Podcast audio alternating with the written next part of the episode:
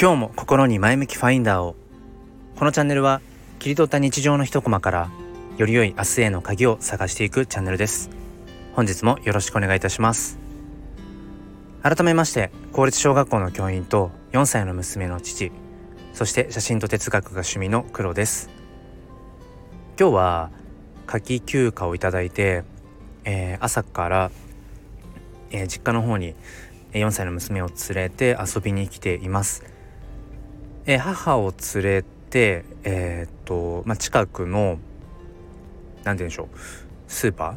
ーなんかいろいろと入っているなんて言うんでしょうショッパーズというのか、うーんそこに、まあ、先ほど行き、うんまあ、そこでねこう目の当たりにした光景にやっぱりこう考えさせるものがあったんですけれども、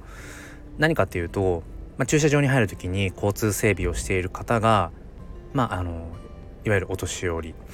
まあ、高齢とされる方、うんそして、えー、とそのスーパーの売り場のまあレジですよね、レジ打ちをしている方もお年寄り、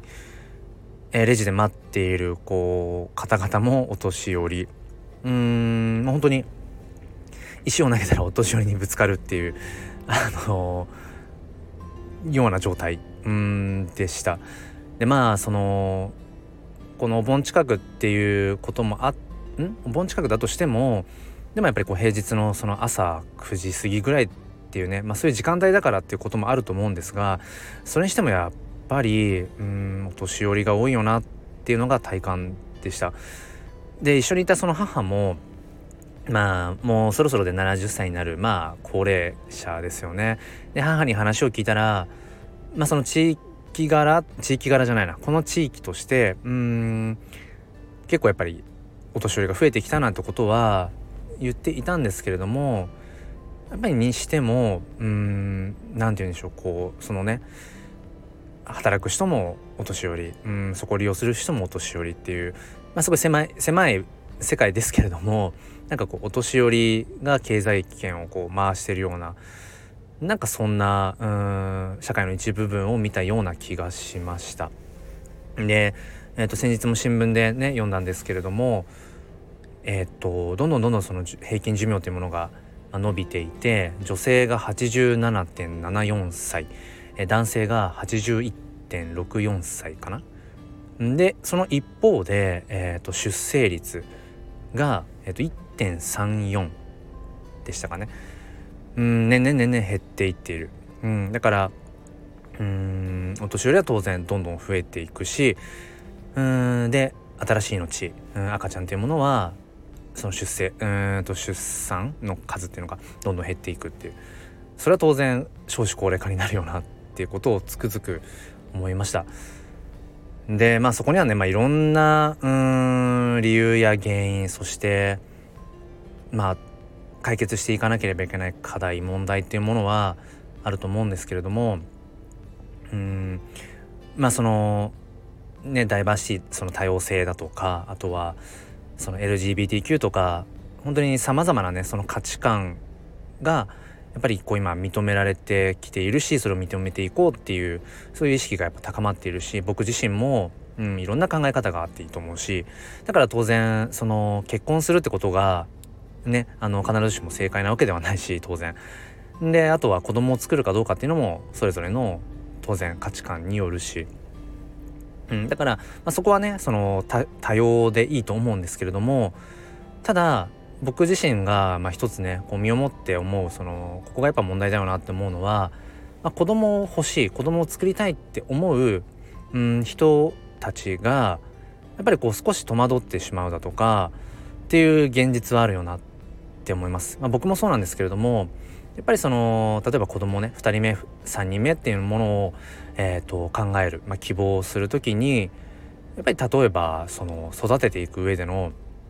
うーんその子育てにかかるね費用のことだとかっていうことも考えていかなければならないし、あとはそもそも老後のうーん資金っていうのかな、やっぱそこもねあのー、いろいろと今老後の年金問題とかっていうのもありますし、やっぱりその辺っていうのは向き合っていかなければいけなくて、やっぱそこのお金の部分と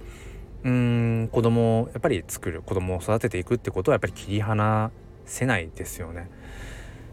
でやっぱり考えた時に、その子供を作りたいなとか、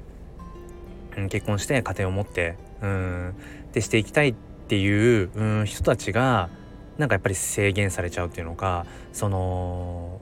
思うがままにというのか、その意思をね、自分の意思をその尊重しづらいようなやっぱり社会っていうのはやっぱり課題だよなって思います。で、まあ、そこから考えることとして、まあ、これからのねその社会をこうかん社会の、ね、発展性っていうところで考えると、やっぱりそのお年寄りばかりになっていくっていうのはうーんやっぱり考えものですよね。そのだからお年寄りが多いことがあの悪いってことではなくて、やっぱりその次の世代を支えていく、で新たなものを、えー、と作っていく、そういううーんなんかそのイノベーションっていうのかな、そういうものを生み出していく活力っていう意味で、やっぱり若い世代がうーん減っていってしまう、比率的に減っていってしまうっていうのは、やっぱりこう日本の社会の未来を考えた時に、やはりそこはうーん不安がね生じてきますよね。でこれからのそういったうーん未来を担っていく子どもたちに、この日本っていうねあの国は未来が本当に明るいんだよっていうふうには手放しではやっぱなかなか言えないよなって正直思っています。だから今ねこう明確な答えっていうものは当然ちょっとまだ持ち合わせていなくて、僕自身も勉強不足だし、えー、もっといろんなことを考えて、うん、いかなければいけないなってことを思っているんですけれども、うん、次の世代に、まあ、どんなねその社会をこうバトンをねつないでいけるのか、そのためには当然一人で多くのことっていうのはできないので、それぞれの、えー、立場でそれぞれの分野でそれぞれができることっていうのを本当に一つずつ、うん、していくしかないんだろうなってことを思います、えー、小学校の教員として、そして、まあ、よんさいの一児の娘の父として、うん、僕にねこうできることっていうのは何なんだろうっていうのを引き続き考えていきたいなと思っています、えー、それがまあ例えばツイッターだとか、うーんあとはこのスタンド エフエム のなんかそういったねあの音声っていう形で、うん、それを発信していくことも一つなのかもしれないし、うん、あとはやっぱりリアルに目の前にいる、うん、娘、そして、えー、教え子たちに、うん、どんなことを伝えていくのか、どんなことをやっぱり大切にしていってほしいのかっていうことをより僕自身がその解像度を高めて、えー、発していく言葉、そして見せる背中っていうものをやっぱり磨き続ける、うん、やっぱりそれに尽きるんだろうなってことを思います、えー、ということで何か参考になれば、えー、幸いです。もう一つのチャンネルすっぴん哲学では、毎週土曜日朝ごじはんよりライブ配信という形でゆかりさんと共に教育や子育てについて語り合っています。ご興味がある方は説明欄の方からチェックしてみてくださいここで噛んじゃったえー、本日も最後まで聞いてくださりありがとうございました。ということで、今日も心に前向きファインダーを。良い一日をお過ごしください。黒でした。